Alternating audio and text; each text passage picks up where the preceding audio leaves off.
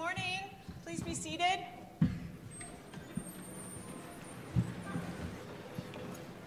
We have one case for argument this morning, Waiters versus the state of Minnesota. Ms. Rosenberg, you've reserved five minutes for rebuttal. You may proceed when you're ready.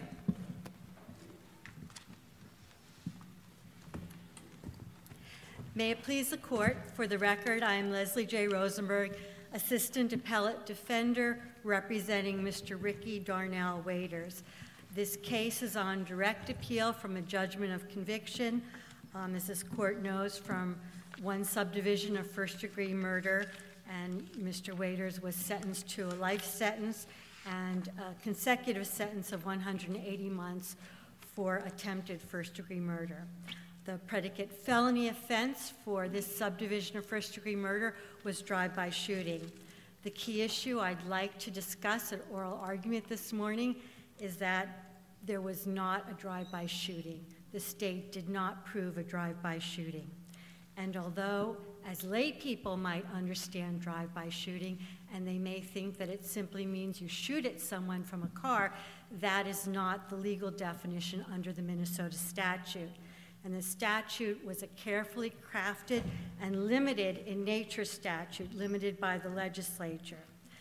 Now, I want to, although I'm focusing on this issue, I just want to note that I'm not conceding the merits of the other issue I've raised in my brief. And we understand the standard of review, but my client feels very strongly we're not conceding the self defense claim. And although my client did intentionally shoot at Mr. Johnson and Mr. O'Brien, he did testify he did not intend to kill them. He did not shoot to kill. He only shot in self defense to stop them. That being said, I would like to focus on the meaning of the words at or toward in the drive by shooting statute. I think that is the key to this case. Counsel, I want to ask you about that over here. Um, isn't it uh, the words? It's not just at in that in the statute, but it has or towards a building. Doesn't that um, broaden the crime? I mean, you don't have to shoot at a building; you just have to shoot in the general direction of a building. Yes, Your Honor. The, the statute uses both words. Toward means in the direction of, and I would note that it doesn't mean in the general direction of. And again, if, if you look at respondent's brief on page 24, he has um, the dictionary definition, and it says in the direction of colon near. So in the direction of needs to be distinguished from in the vicinity of or in the proximity of. So what at would mean, for example, if, if I had a weapon and I'm standing right here, and uh, the flag of Minnesota is very close to me, and I picked up my gun and I fired at the flag, that's at. It's very direct. Toward means in the direction of, so that if the bullet, the bullet's trajectory is toward the flag, and if there's no intervening force or interruption, that bullet is going to reach the flag. Now, I think that the case State v. Stevens, which was decided by the Court of Appeals in 1998, gives a very good understanding of what toward means versus at. So in State v. Stevens, you have two cars, and one car is chasing another car, and they're going at speeds of up to 85 miles an hour.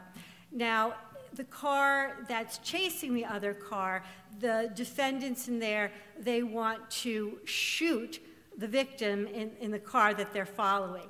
But the victim is inside the car, and, and it's a high speed chase. These cars are moving. So one defendant leans out of the window and he shoots. So he's not shooting at the victim because the victim isn't standing right in front of him. He's not standing still. He's shooting toward the victim because he's shooting toward the car. And if if there had been no movement of the car in front of him, if there had been no intervening force of that car making a right turn, the trajectory of the bullet was toward the victim in the car. Counsel, let's go back to your hypothetical situation of shooting at the flag.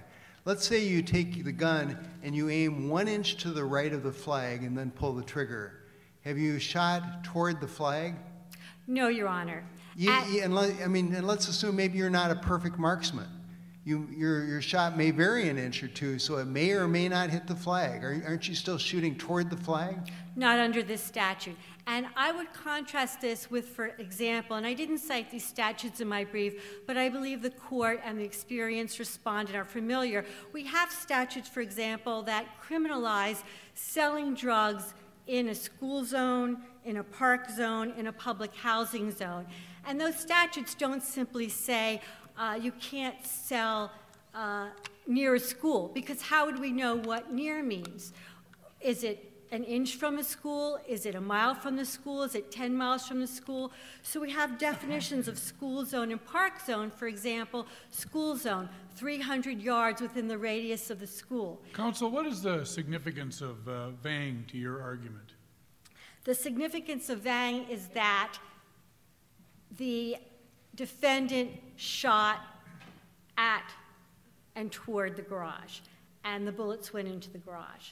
So that was a clear example that the court was not saying, well, there was a shooting in proximity to a building or near a building. And to continue with my other But point, counsel, you just said at and toward, and as I understood earlier, you were trying to differentiate between at and toward. Well, at is more direct. So toward talks about the trajectory of the, bill, of the bullet, the direction of the bullet, and at simply means uh, it's more direct. You're right there, you point at something. So again, the example would be in Stevens, if, if something is a, is a little ways away, so the victim is inside of the car, the cars are moving, and the bullet is going, the trajectory of the bullet is in the direction of the car. Now, for a school zone, for example, it would be. That, counsel, that seems like you're focusing on the trajectory of the bullet rather than what the person is doing who's actually aiming. I mean, they're shooting at a person in the vehicle.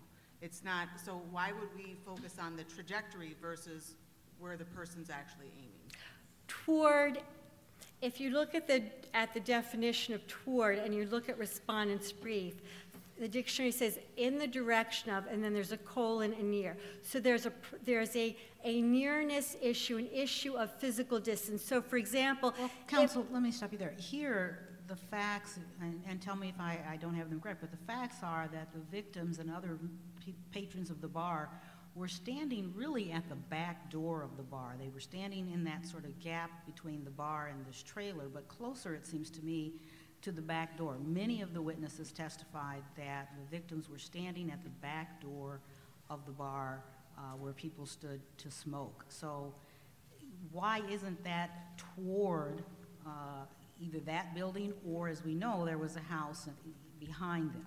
But, but my point is that they were standing close enough to the bar that multiple uh, witnesses testified and described it as standing near the back door. in the vicinity of, in the proximity of is not toward. So if we interpret, the, if the court were to interpret the statute, and I believe it will be incorrect, that um, firing toward or at a building means firing anywhere near a building, what does that mean? Does it mean you fire 100 feet from the building, two miles from the building, five miles from the building? So going back to the statutes of school zone, we know we have due process, we have notice. We know that if you sell drugs within 300 yards radius, you violate the statute. Here, in terms of drive-by shooting, if we say, well, toward means near, what does near mean? Counsel, I- are we, do- are- can we be informed on that topic about what near means by the location of, say, the shell casings from the bullets? Doesn't that, doesn't that tell us something about uh, the vicinity here? Well, it could in a different case, but here the shell casings were in the car, so that doesn't tell us anything. Now, if you Well, There were bullet fragments found near the, in the driveway of the adjacent house, right? well, there was one bullet And one bullet found in the chair, the lawn chair, I think, that was, that was next to the bar. The chair and the driveway were not, the trajectory of the bullets going to the chair and the fence was not toward the building. So I think it's important to understand the scene and what happened. Appellant's car backed down the alley, and went south on Ewing and stopped at the midpoint in this gap, this eight feet gap. And he's sitting in the driver's seat, so he's, he's furthest from the curb, but he's going south, so the car is parked right at the curb. Now, he's in a geo tracker. He's shooting, he's sitting down, and he's shooting across the passenger seat and out the window. He was not leaning out the window. So his, his ability to fire was limited by the, the area of this window. Now, the bar, EB's bar, is to the southwest of his car. The trajectory of the bullets, and this was testified to by the state's expert witness, the trajectory of the bullets were east to west. And what that means is that he picked up his hand, he fired straight at Mr. Johnson, who was about 15 feet in front of the window. He fired straight, and that bullet went straight. And straight means it went east to west. Now, one bullet, and, and, and, there was no match made, but the expert testified that the bullet found in the driveway was not inconsistent with a 40 caliber weapon. But what's key is that there was no house behind the fence. There was no house there. That was a backyard. And the fence was a six foot high privacy fence. So, sitting in his car in the driver's seat, picking up that gun and firing out his window, it defies the laws of physics to think that that bullet could go out of the window and suddenly rise up in the air, six feet, seven feet up in the air, and go over the fence and then veer left to hit the house. It couldn't happen, it didn't happen. And I think it's very important to look at two things. If you look at page 25 of Respondent's Brief, he says, Defendant fired to the west in the direction of the building. West means straight ahead. The bar was not to the west of the car, and there's no transcript cite there. There can't be a transcript cite because that's an incorrect statement. And if you read the closing argument of the trial prosecutor, and I think this is very important, she never states that appellant fired in the direction of the building because he did not do so. She says he deliberately and meticulously moved the barrel of his gun and aimed for his targets, Mr. Johnson and Counsel- Mr. O'Brien. Counsel, let me ask you the, this question. I'm, I'm concerned that, and this is a question I will engage uh, opposing counsel with, um, exactly what the legal standard is that you would have us apply here. Um, What are, how are we to instruct the jury? What are, what are we to use for the standard as to whether or not a drive-by shooting has occurred in the statutory sense? Um, I think there's a possibility here that if the, if the, if there isn't precision to the language, firing um, a weapon in, an, in a municipal area with buildings around would always qualify for uh, a drive-by shooting. How do we deal with that problem? Exactly, Your Honor. And the way you deal with it, I think, is to uh, abide by the plain, clear, and unambiguous language of the statute. So I think the, jur- the jury was properly instructed. The jury was told a drive-by shooting is you, you fire from a car at or toward a building, and toward means in the direction of. So you look at the trajectory of the bullet. In Vang, they said, well, obviously the trajectory of the bullet was at the garage, toward the garage, because it landed in the garage. So here, what we have is we have no bullets, no bullet holes in any building. We have no building behind or in front of any of the people who So were shot. if there, let's say there's a, a shot fired, it ricochets and goes a different direction and kills somebody, then, then where would you stand on that? If the bullet's trajectory was at or toward a building, and the only reason, and it reached the building and then ricocheted off, then it was fired toward the building. If it ricocheted off of something before it reached the building, and it would have reached the building but for something interfering, then we can say toward. Here is where we cannot say toward, where a building is to the left of, of, for example, myself, and I'll use the flag as an example. So the flag is to the left of me. I pick up my gun and I aim it at that flag. That is not toward the American flag, that is toward the Minnesota flag. And this is what happened here. Mr. Johnson was standing in front of the car's window. The appellant aimed at him, aimed at Mr. O'Brien, who was a little to his right, about 10 feet behind him, and EB's bar is over here to the left. And that's why Counsel, what about the testimony in the record that said, from one of the witnesses that said he was aiming uh, across, uh, you know, a spectrum? And we, we know from um, the shell casings in the car that there were six shots, so there weren't just the two that hit each of the, of the victims. Um, We have to take the evidence in, in most favorably to the jury's verdict. So doesn't that support that there was a whole uh, range of trajectory there?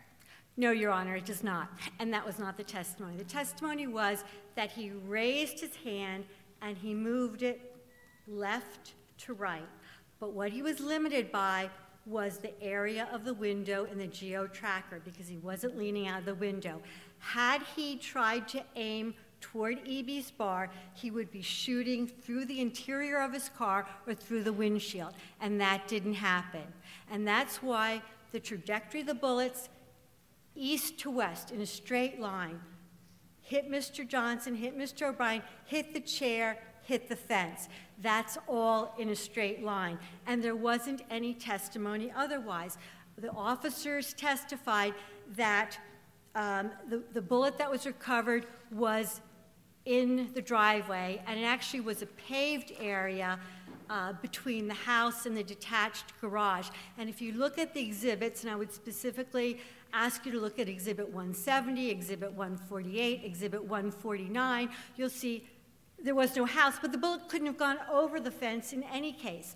The bullet can't come straight out of the car window and suddenly turn left. It defies the laws of physics. What do we do about the uh, bullet that went through the arm of the plastic chair, which is in the vicinity of the building? Does that matter? It, it doesn't matter in terms of, of, of it only matters in the sense that it again shows the trajectory of the bullet was not toward the building, it was, as the expert testified, east to west in a straight line back towards the fence. Does it matter what the, what his target was? You know, there's a lot of language in our case law that talking about drive-by shooting is the target is the building or the vehicle. And so does that, does that piece of interpreting at and toward in terms of, was he actually shoot, was his idea to shoot at a building or a car as opposed to shooting at a person? I, I think that Vang is instructive here, and Vang um, discussed the difference between No, Vang was dealing with recklessly, though. That wasn't interpreting at or toward, right? And we've never interpreted the words at or toward as a matter of holding as opposed to dicta. Wouldn't that be accurate? You can explain Vang, but I, I think that there's an implicit uh, interpretation, Vang. I think that in Vang, in, in talking about reckless, it defines reckless as talking about the manner of discharge, how he fired. So if he fired toward the building, it doesn't matter whether he intended to hit someone in the building, whether he intended to fire at the building, it just means that that gun was pointed or that a bullet was fired and its trajectory was toward the building. Okay, so you're not making an argument today that because he was aiming at a person as opposed to kind of the actus reus being here targeting a building or a car, that's not part of your argument? No, and, and I would point to, um, and I cited to in my brief, if you look at the trial prosecutor's PowerPoint, uh, and that's uh, Exhibit Q, I think it's very interesting. He, uh, there were two of them, but they, they cited the proper language of the drive-by uh, statute, um, recklessly um, firing towards a, from a car towards a uh, vehicle or building, but then there's, there's a little sentence beneath it which says, shot at a person near a building.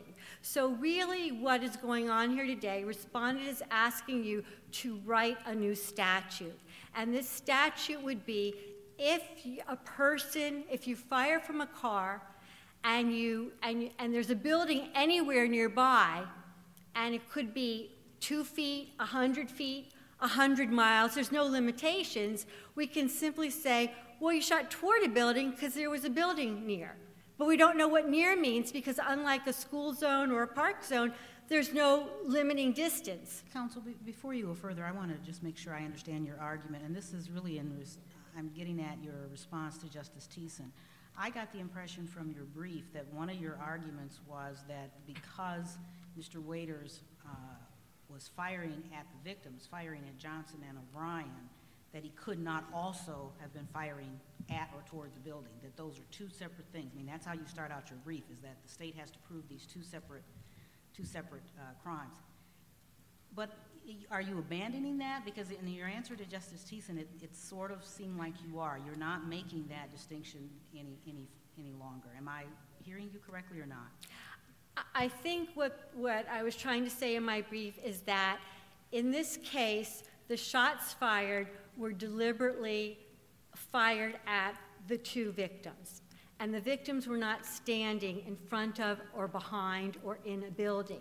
So therefore, even under the state's theory, and, and if you look at the state's evidence in a light most favorable to the state, under the, under the standard review, appellant couldn't have been firing toward the building because he only fired at Mr. Johnson and Mr. But- O'Brien. But counsel, isn't that directly contradicted by Vang? Because Vang, in Vang, we said those two things can, ha- they're not mutually exclusive. Those two things can happen simultaneously. You can be firing at someone and also recklessly discharging that firearm towards a building. Those are, tho- tho- those are not mutually ex- exclusive uh, items. In some cases, they are not mutually exclusive. An example would be if Mr. Johnson were standing in front of E.B.'s bar so that when he was shot, he was shot and, and, and a bullet went into the building as well, as in Vang, then we would have two separate acts, two separate mental states, but they're happening at the same time.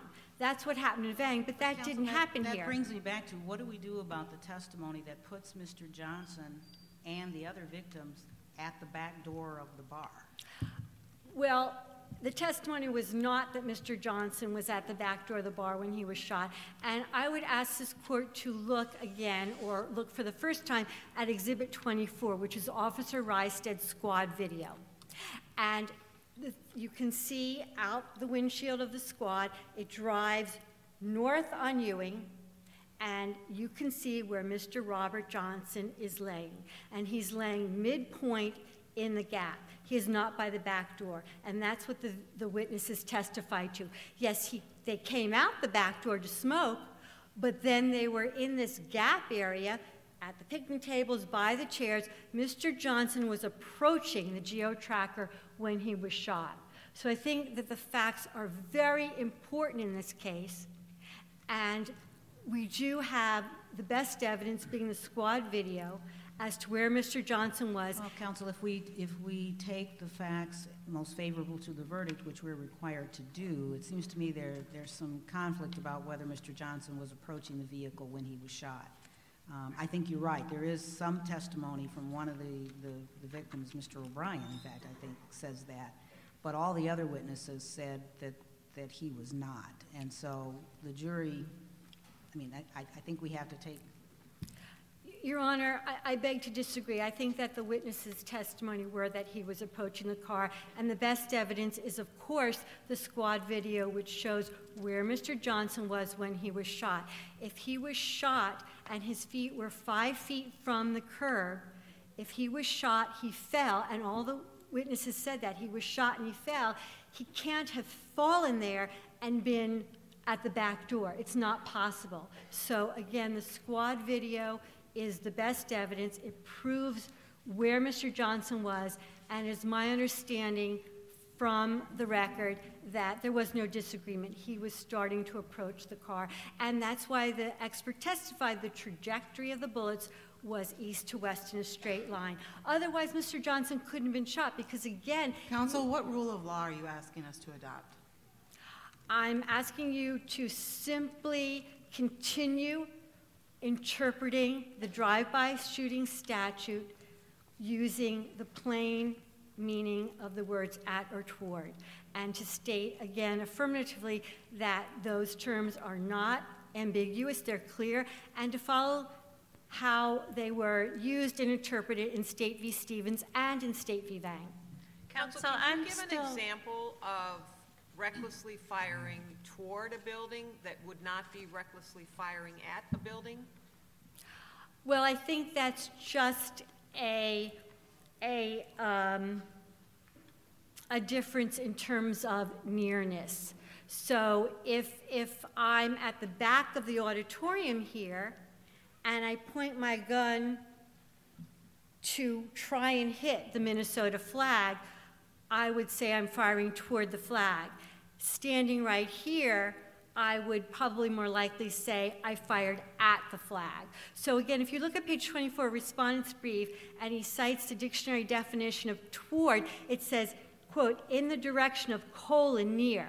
So for example, let's say I pointed my gun towards the American flag, the Minnesota flag here, and said, I am firing towards Spain okay, it's 5,000 miles away, but I'm firing towards Spain. That's somewhat absurd. So there is a, a, nearness, a, a physical, a spatial component to toward, and at is closer, toward is a little bit further, and then, and then we stop. So again, the key thing is toward is in the direction of. We look at the trajectory, and here we had undisputed, uncontroverted expert testimony, the state's expert, the trajectory was east to west. And, And and yet, counsel, you say, standing at that podium, if you aimed one inch to the right of the Minnesota flag, you're not firing in the direction of the Minnesota flag? If the trajectory of the bullet is such that it wouldn't hit it, it doesn't meet the at or toward requirement. Now, the legislature could. re- Whether it hits it depends on how good a shot you are.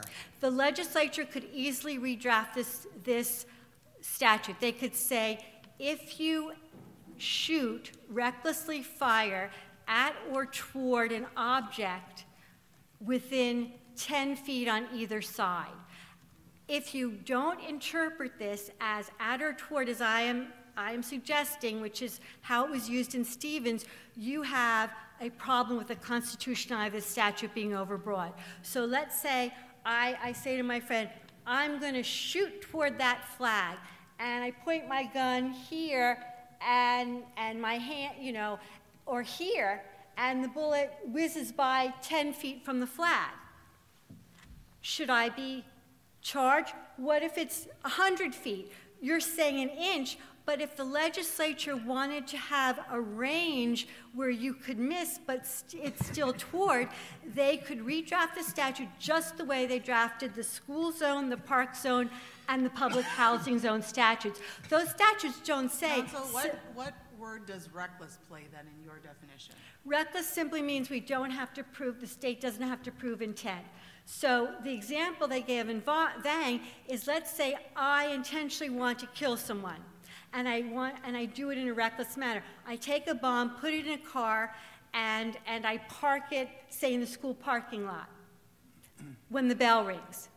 So that's a reckless method of killing someone, but we would look at did I have the intent to kill someone? And then you look at the overall circumstance. Did I have a grudge against this person? Do I know the person?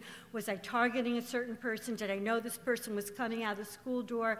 Um, at- good but, but our cases put a limiting gloss on this because you have to do this, you do, have to do the tort in a manner where it shows a, a disregard of a substantial and unjustifiable risk of injury to other people or property. So that, I mean, that kind of sets outer limits on your toward, correct?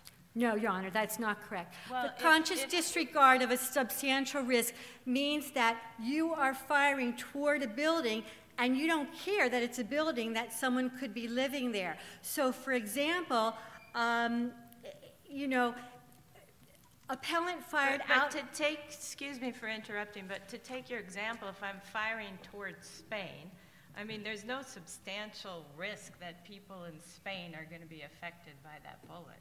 I mean, to me, that's a limiting factor on how broad um, toward can be interpreted in our cases. Yes, it's a limiting factor on toward, but it's not a limiting factor on reckless. So, for example, there was no house behind the fence. An appellant who was trained in the use of firearms and he's sitting in his car, he would know that when he fired out his window, that there was no possibility that that bullet was going to rise up in the air and go over the top of the fence, which it did not. So even though you could say uh, he was firing recklessly out of his window, he wasn't consciously disregarding a substantial risk that he would hit the 83 or 84 year old woman living in the house behind the fence. But bullets go through fences and houses all the time. But there was no house behind the fence. Uh, The bullet, I'm saying in terms of the bullet going over the fence, he would know that. So that's not consciously disregarding a risk is for example, in Vang, you're shooting at someone and they're standing in front of a garage and, and, and you're shooting six times and you're not really paying attention to where you're shooting. So you hit the person, you hit the garage. So that's a reckless dis- discharge how at a is- building. How is that materially different from the facts here, where he's driving and he's now in front of the bar, and he's shooting at victims and other individuals who are standing, even if we take your version, they're standing in the gap. The, the gap is relatively small, small enough that one of the bullets hits one of the chairs that's standing in the gap. So you have an individual firing at, in a densely populated residential area, firing at a bar, firing at where homes are present, firing where individuals are, are clearly standing on the street. How is that not reckless disregard? Reckless disregard, I agree. It means that you're firing your gun uh, in disregard of a risk. But the drive-by shooting says you have to recklessly fire a gun. You're in a car or you've just exited a car and you fire towards a building. So that's limited. And what we don't have here is toward a building. And also, if you look again at the closing argument of the state, for example, on, on transcript page 2909, uh, the, the prosecutor stated he intended to shoot Sean O'Brien with those two shots. He aimed to kill, and during his shooting, he hit the fence that then the bullet went into the driveway. So there was no shooting toward a building. Counsel, your red light's on. Okay, You have thank fi- you. You have five minutes for rebuttal. Thank you. Thank you. Mr. Hersey.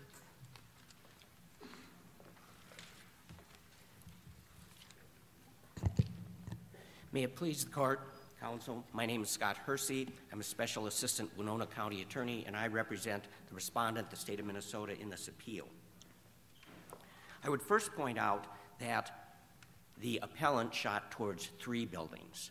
I would submit that the trailer, according to the testimony of Sorum uh, and O'Brien, was a building, a structure uh, that was suitable uh, for providing shelter to human beings. As you can see, the back of that has been modified. There's an entry door, stairs, there's a railing, and in fact, both Sorum and O'Brien testified that that was used for storage. If it- Counsel, what's the distance involved? So how far, uh, the people who were shot, how far were they from the bar? How far were they from the house? How far were they from the trailer? What does the record tell us? The, the testimony differed somewhat, but I would submit that uh, it's very similar. Sorum testified that when the shots were fired, he was standing by the back door by Robert Johnson and he heard six shots. O'Brien testified that he was by the back door by Robert Johnson um, when the shots were fired. Um, in addition, he thought he heard five or six shots. Mr. Legiza saw three flashes of the gun and then two more. He testified at the time Robert Johnson, Mr. Sorum, and Mr. Jacobson were three feet from the back door. And in viewing the photographs, uh, including Exhibit 3 and the group exhibit in uh, Exhibit 214, I would ask the court to take a look at the chair that was right by the back door. There are several chairs, and one has to be sure they're looking at the right one, but it's the one that the BCA forensic scientist described as the one having bullet impacts C and D. It went through the arm of the chair. And if you look at those exhibits. So you're saying the testimony is then that the victims were about three feet from the bar when they were shot? that is what the testimony indicates. Now, O'Brien did indicate that when the appellant stopped in the street and was saying something to the individuals by the back door, uh, Mr. Johnson had just started to head in that direction um, when he was shot, and then he fell immediately when he was shot. But So um, Mr. Johnson is moving away from the bar? he is moving alongside, he would be moving to the east along the back, just starting to, but still O'Brien said he was by Par- the back Parallel door. to the bar, is that the way he's moving? Pardon me? Is he moving parallel to the bar? Parallel to the bar. Okay. Uh, And that was, the only person that indicated that uh, was Mr. O'Brien. Mr. Legiza and Mr. Sorum both said that he was right by the back door. And I would submit that the photographs show that the chair where, that was hit by the bullet appears to be about three feet from the back door, so it is very close to the building. Counsel, the thing that, that that concerns me about this case, that I worry about, is that under the state's theory, the drive-by shooting becomes sort of an all-purpose charge.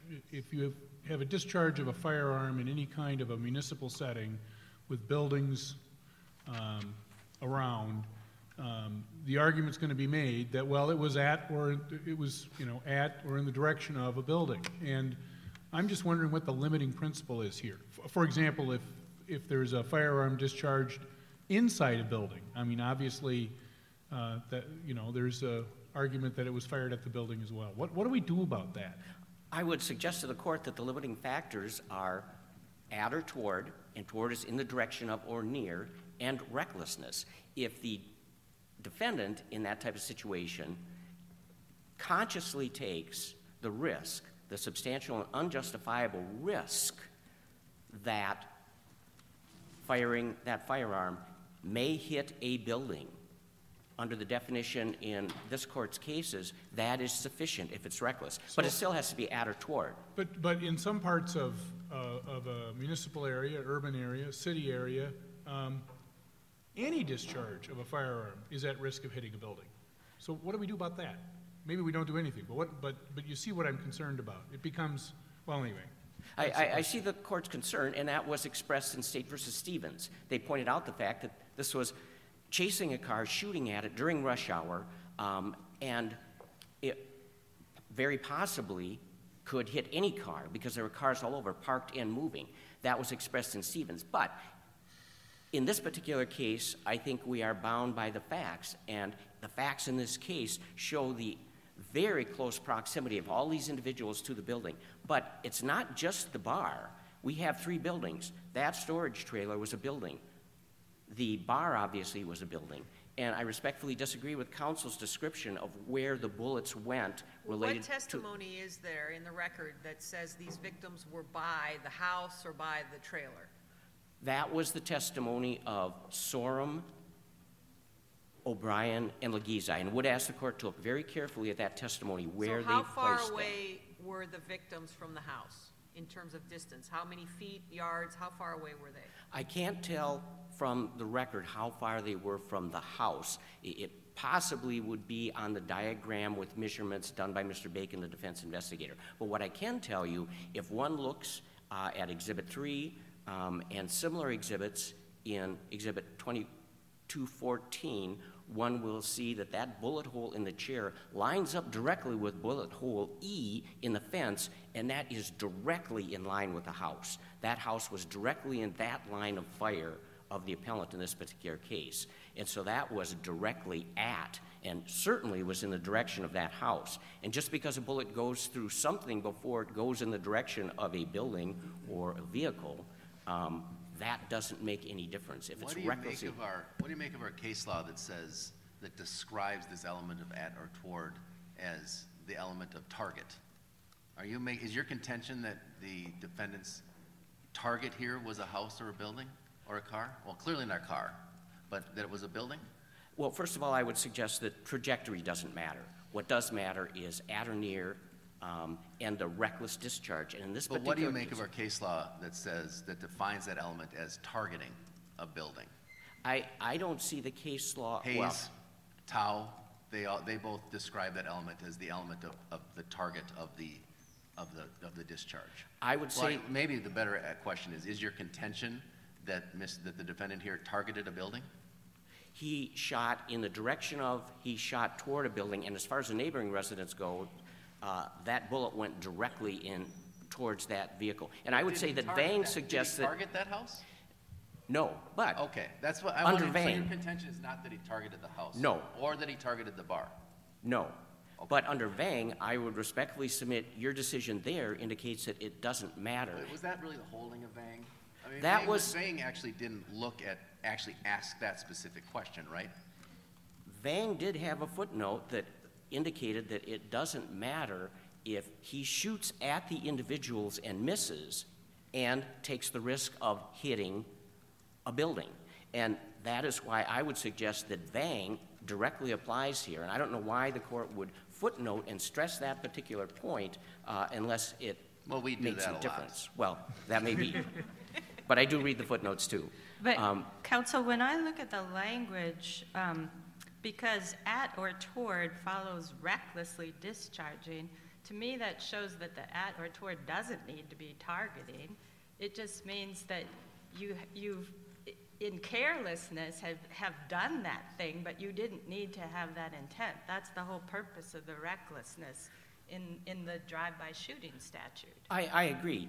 The point is that um, the shooter simply has to recklessly or consciously disregard the risk that he may hit a building or another vehicle. Well, but that can't be what it is, that you may hit a building, and that's what the at or toward is about, right? It can't just be that you might hit a building, right? Well, that's true. You, you take those in juxtaposition. At or toward and reckless. You take those together in Which juxtaposition. means that you have to have, like, recklessly, that you're, that the, you're, you're targeting toward a building. R- Correct, correct. But not targeting at, targeting in the sense of toward or in the direction of or even near. You take that risk. You know it's a risk, but you take that risk. And here, this individual shot through a narrow gap. Remember, the diagram indicated that that was 8 feet 10 inches wide. And he's even over closer to the building than the middle of that, which would be 4 feet 5 inches. That is very near. And But again, is. in- so what you just said, though, is that he wasn't shooting at the building, he was shooting at the gap. he was shooting in the direction of individuals and he was shooting in the direction of three different buildings. And he came very close. Well, he can't have sh- been shooting in the direction of three different buildings. I mean, one building's over here, one building's over here, one building's back there. He can't be shooting at all three buildings. He's shooting toward them. And the issue is how close. And that was a factual issue. And I would submit that this is a sufficiency of the evidence review. And I would submit that that is a jury question. And I would submit that unless the jury acted unreasonably in making that determination, then this court should uphold uh, the jury's determination and finding of guilt. So, counsel, your position, as I understand it, is that the definition of toward is in the direction of, right? Correct. Okay, so let's imagine that I'm in my uh, backyard with my BB gun, and there's an airplane flying about 20,000 feet above me. And I take that BB gun and I aim it at the airplane, and I shoot the BB gun. Have I um, fired a shot toward the airplane? You have, but it has to be a substantial and unjustifiable risk of I'm, hitting. I'm just saying, as a definitional matter, have I shot at the airplane? You have shot toward, toward. toward the airplane? Yes, you have. Okay. Now I um, take my BB gun and I aim about a foot ahead of the airplane. Have I shot toward the airplane? You have also shot toward and in the direction of the airplane. But the question in that becomes the other part of the definition is whether that poses a substantial and Yeah, I, I know that's where you want to go, but I'm, I'm focused strictly on the definition of the word toward. But I, I agree with you with, with those points.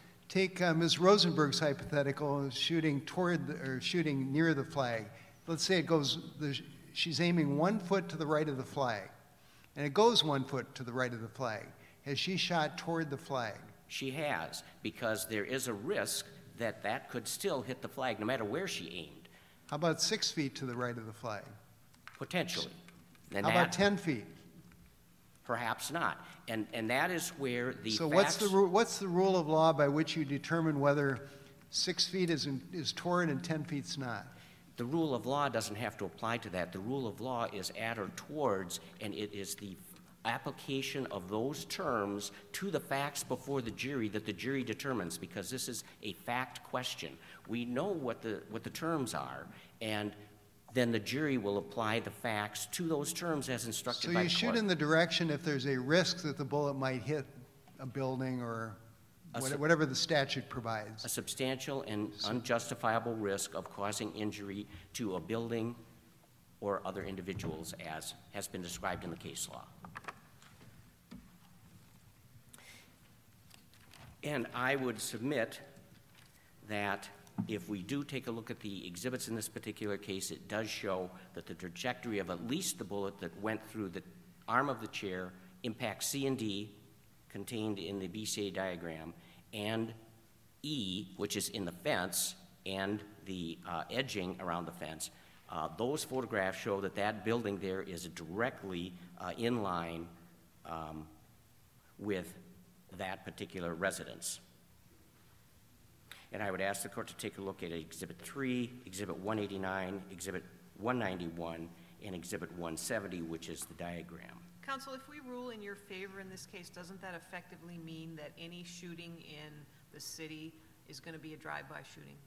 I would say not, Justice, um, because we have the facts that are limiting the holding in this case. A holding applies to the particular case, and in this particular case, we do have a situation where those bullets were fired in the direction of what I would describe as three buildings, and individuals were standing close to the building. Three feet away from the back door is very close.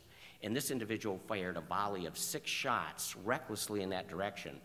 Two bullets hit Mr. Johnson, at least two bullets hit Mr. O'Brien, and two bullets didn't. So counsel, if I'm understanding you, we do not need uh, a limiting as far as a measurement because it's limited by the, the the law that as we currently have it applied to the specific facts of the scenario. That is exactly what I am saying, and I think that this court has adequately interpreted the drive-by shooting statute in both Hayes, indicating that the first clause of that statute is the operative clause, and in Vang, indicating that a person uh, can miss the intended target and still be shooting in the direction of a building. And I would submit that is exactly what happened in this particular case. And I would simply point out that Vang had indicated, and I just want to quote one sentence a person can simultaneously intend to kill someone and recklessly discharge a firearm in a manner demonstrating a conscious disregard of a substantial and unjustified risk of injury to other people and other property. And I would submit that that is exactly the situation that we have here. We have the intent to kill both Mr. Johnson and Mr. O'Brien, and at the same time, we have the reckless discharge where the um, appellant took the risk of hitting any of the three buildings that were near and in the direction of where he was shooting. And we do have the neighboring residence that was directly in his field of fire. Counsel, you uh, indicate that um, one building that he shot at was the semi-trailer. Um, Can a building have wheels on it?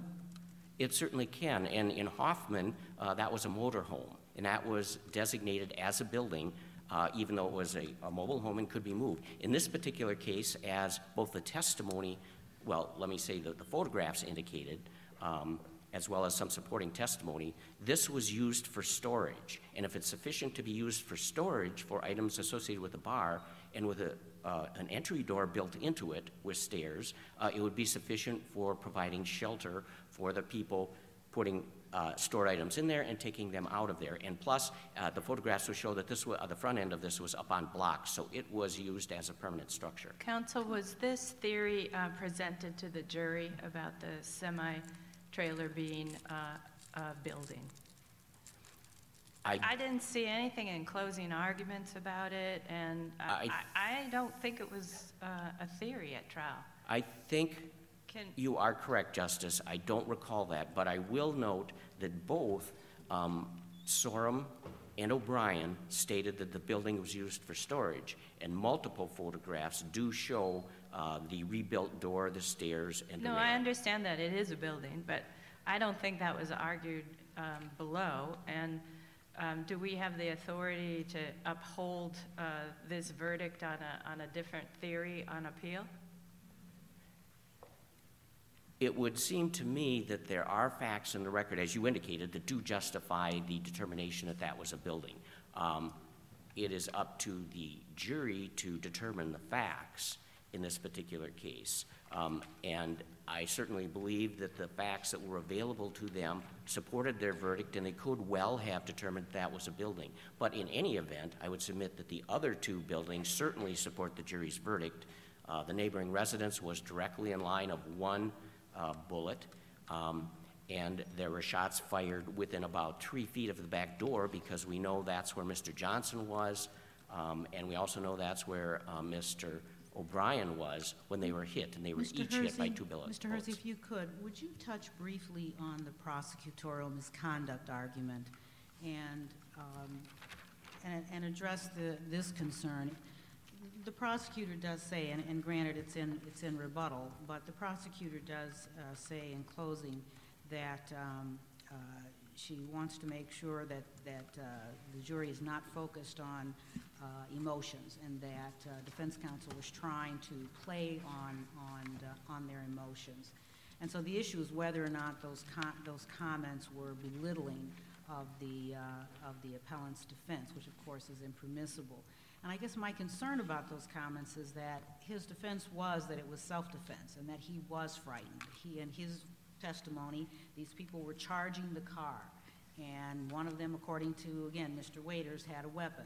And he was fearful. And so, uh, to some extent, defense counsel had to argue uh, in, in trial and in closing um, had to show that fear, because that fear, of course, has to be a reasonable fear in order for him to prevail on his self-defense claim.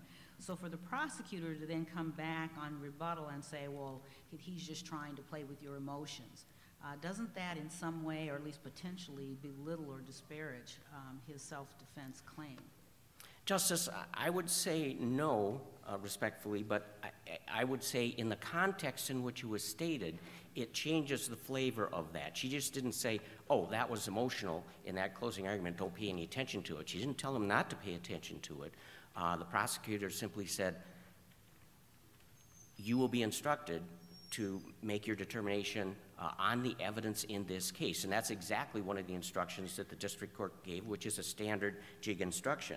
In addition, most of this court's jurisprudence in Mayhorn, uh, Salitros, Porter, uh, they talk about the prosecutor appealing to the passions, the emotions, and the prejudice of the jurors.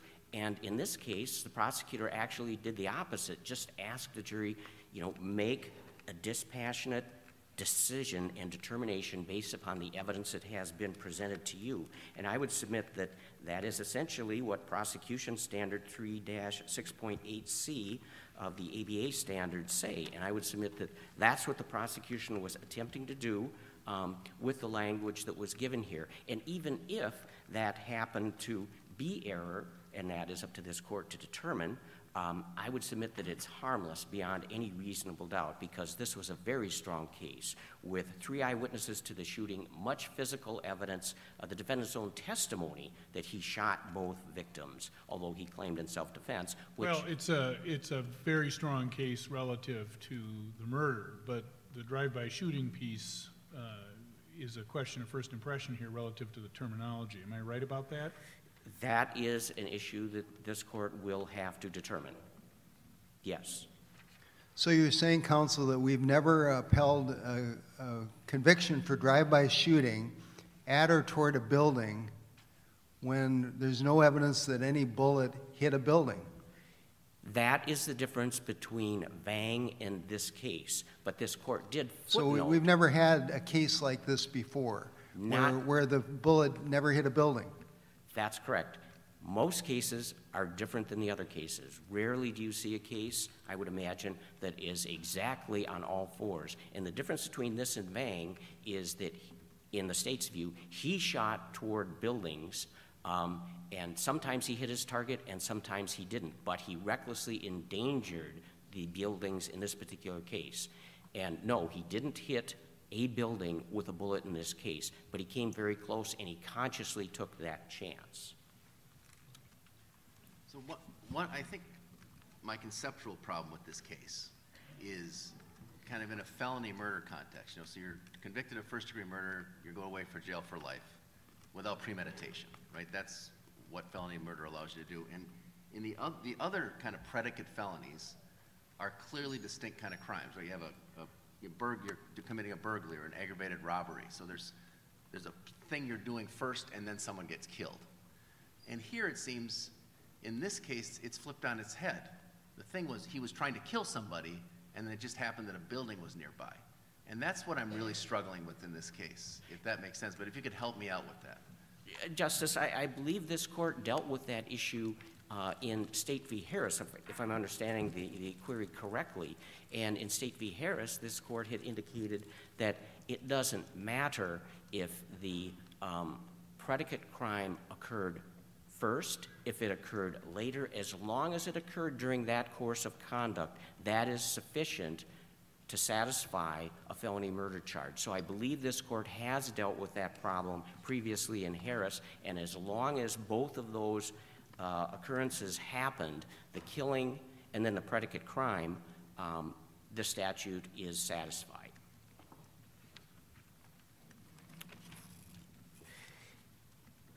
But I guess that, I, th- I, I, that's a, that's a, a good argument, but it also seems like they're, the, the, sh- the shooting here, the shooting of the bullets here was the, you know, in burglary, you're going in and doing something different, right? It's not about shooting the gun. In aggravated robbery, it's about doing something different. Here, it's the shooting of the gun.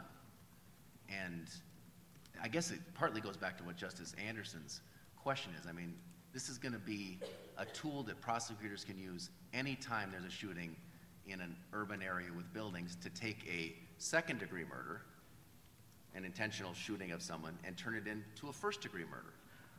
I mean, and maybe that's the legislature's decision, but that just seems, uh, it seems like we're giving the prosecution a pretty powerful tool to turn, you know, a, a limited term of prison into a life without getting, without any possibility of release.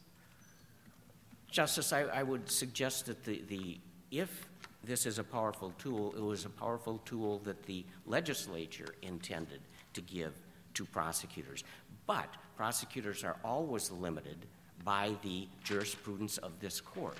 And I would submit that this court gives guidance on the interpretation of various legislative And counsel, wouldn't you agree that this has been in place for quite some time, as have urban areas, and that we have not seen the fallout as the court is worried about? That is true. Uh, This statute, uh, and unfortunately, drive-by shootings happen all too frequently, and the case law reflects that.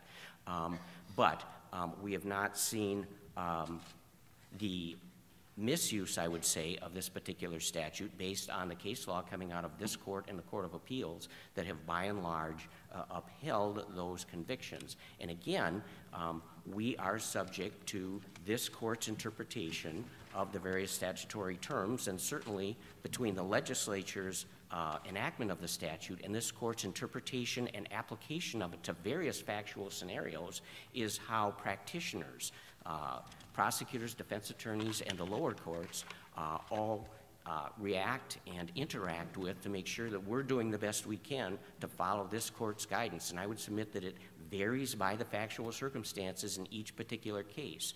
And this is a particular case that varies somewhat on its facts from Vang, but I would suggest that Vang strongly informs the court's determination in this particular case.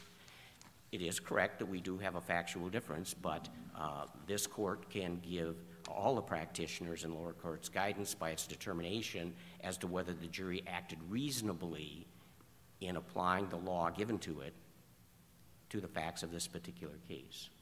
And I see my time is about to expire. I would respectfully ask the court to deny the defendant's request for relief by dismissing counts one and two and reversing the remaining counts for retrial. Thank you.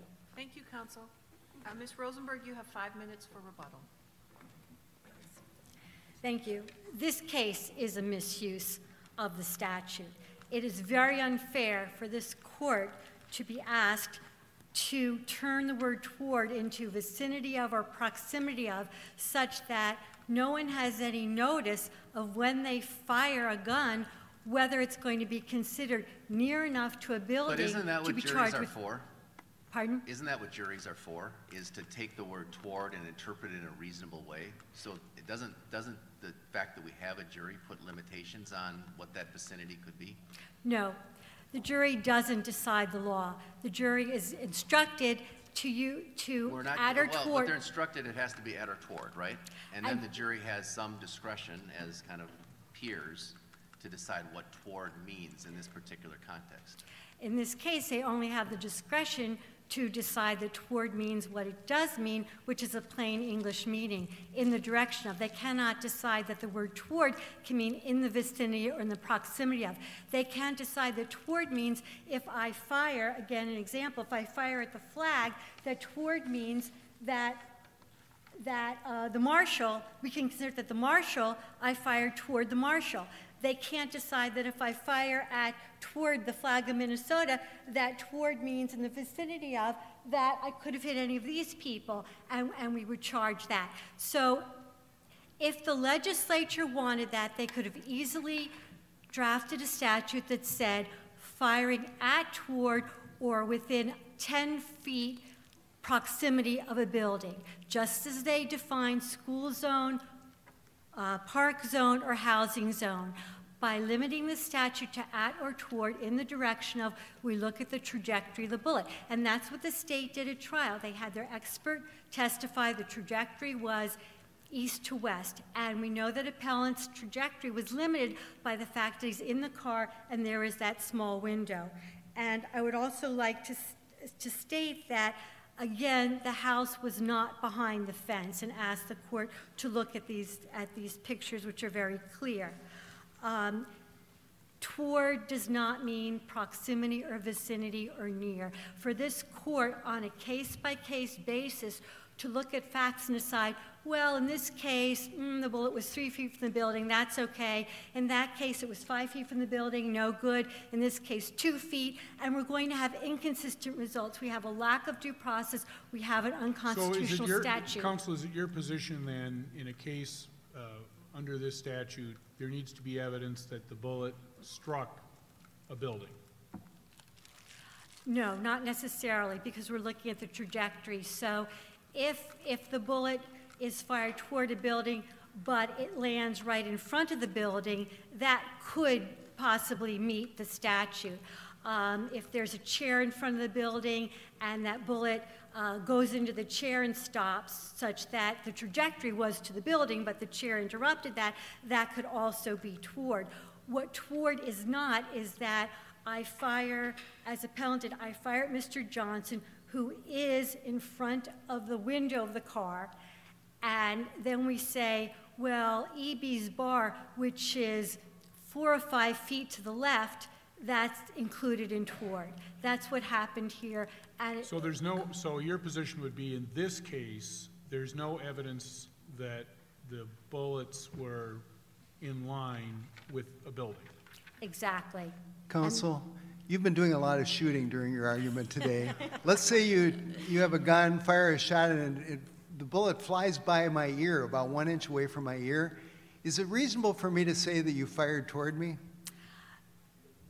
No, no. No, that would be unreasonable for me to say that when the It bullet passed on- by my ear an It's the inch? facts and circumstances. If you ducked your head or you flinched, then it might be toward. But again, we need a bright line here in order for this statute to be constitutional.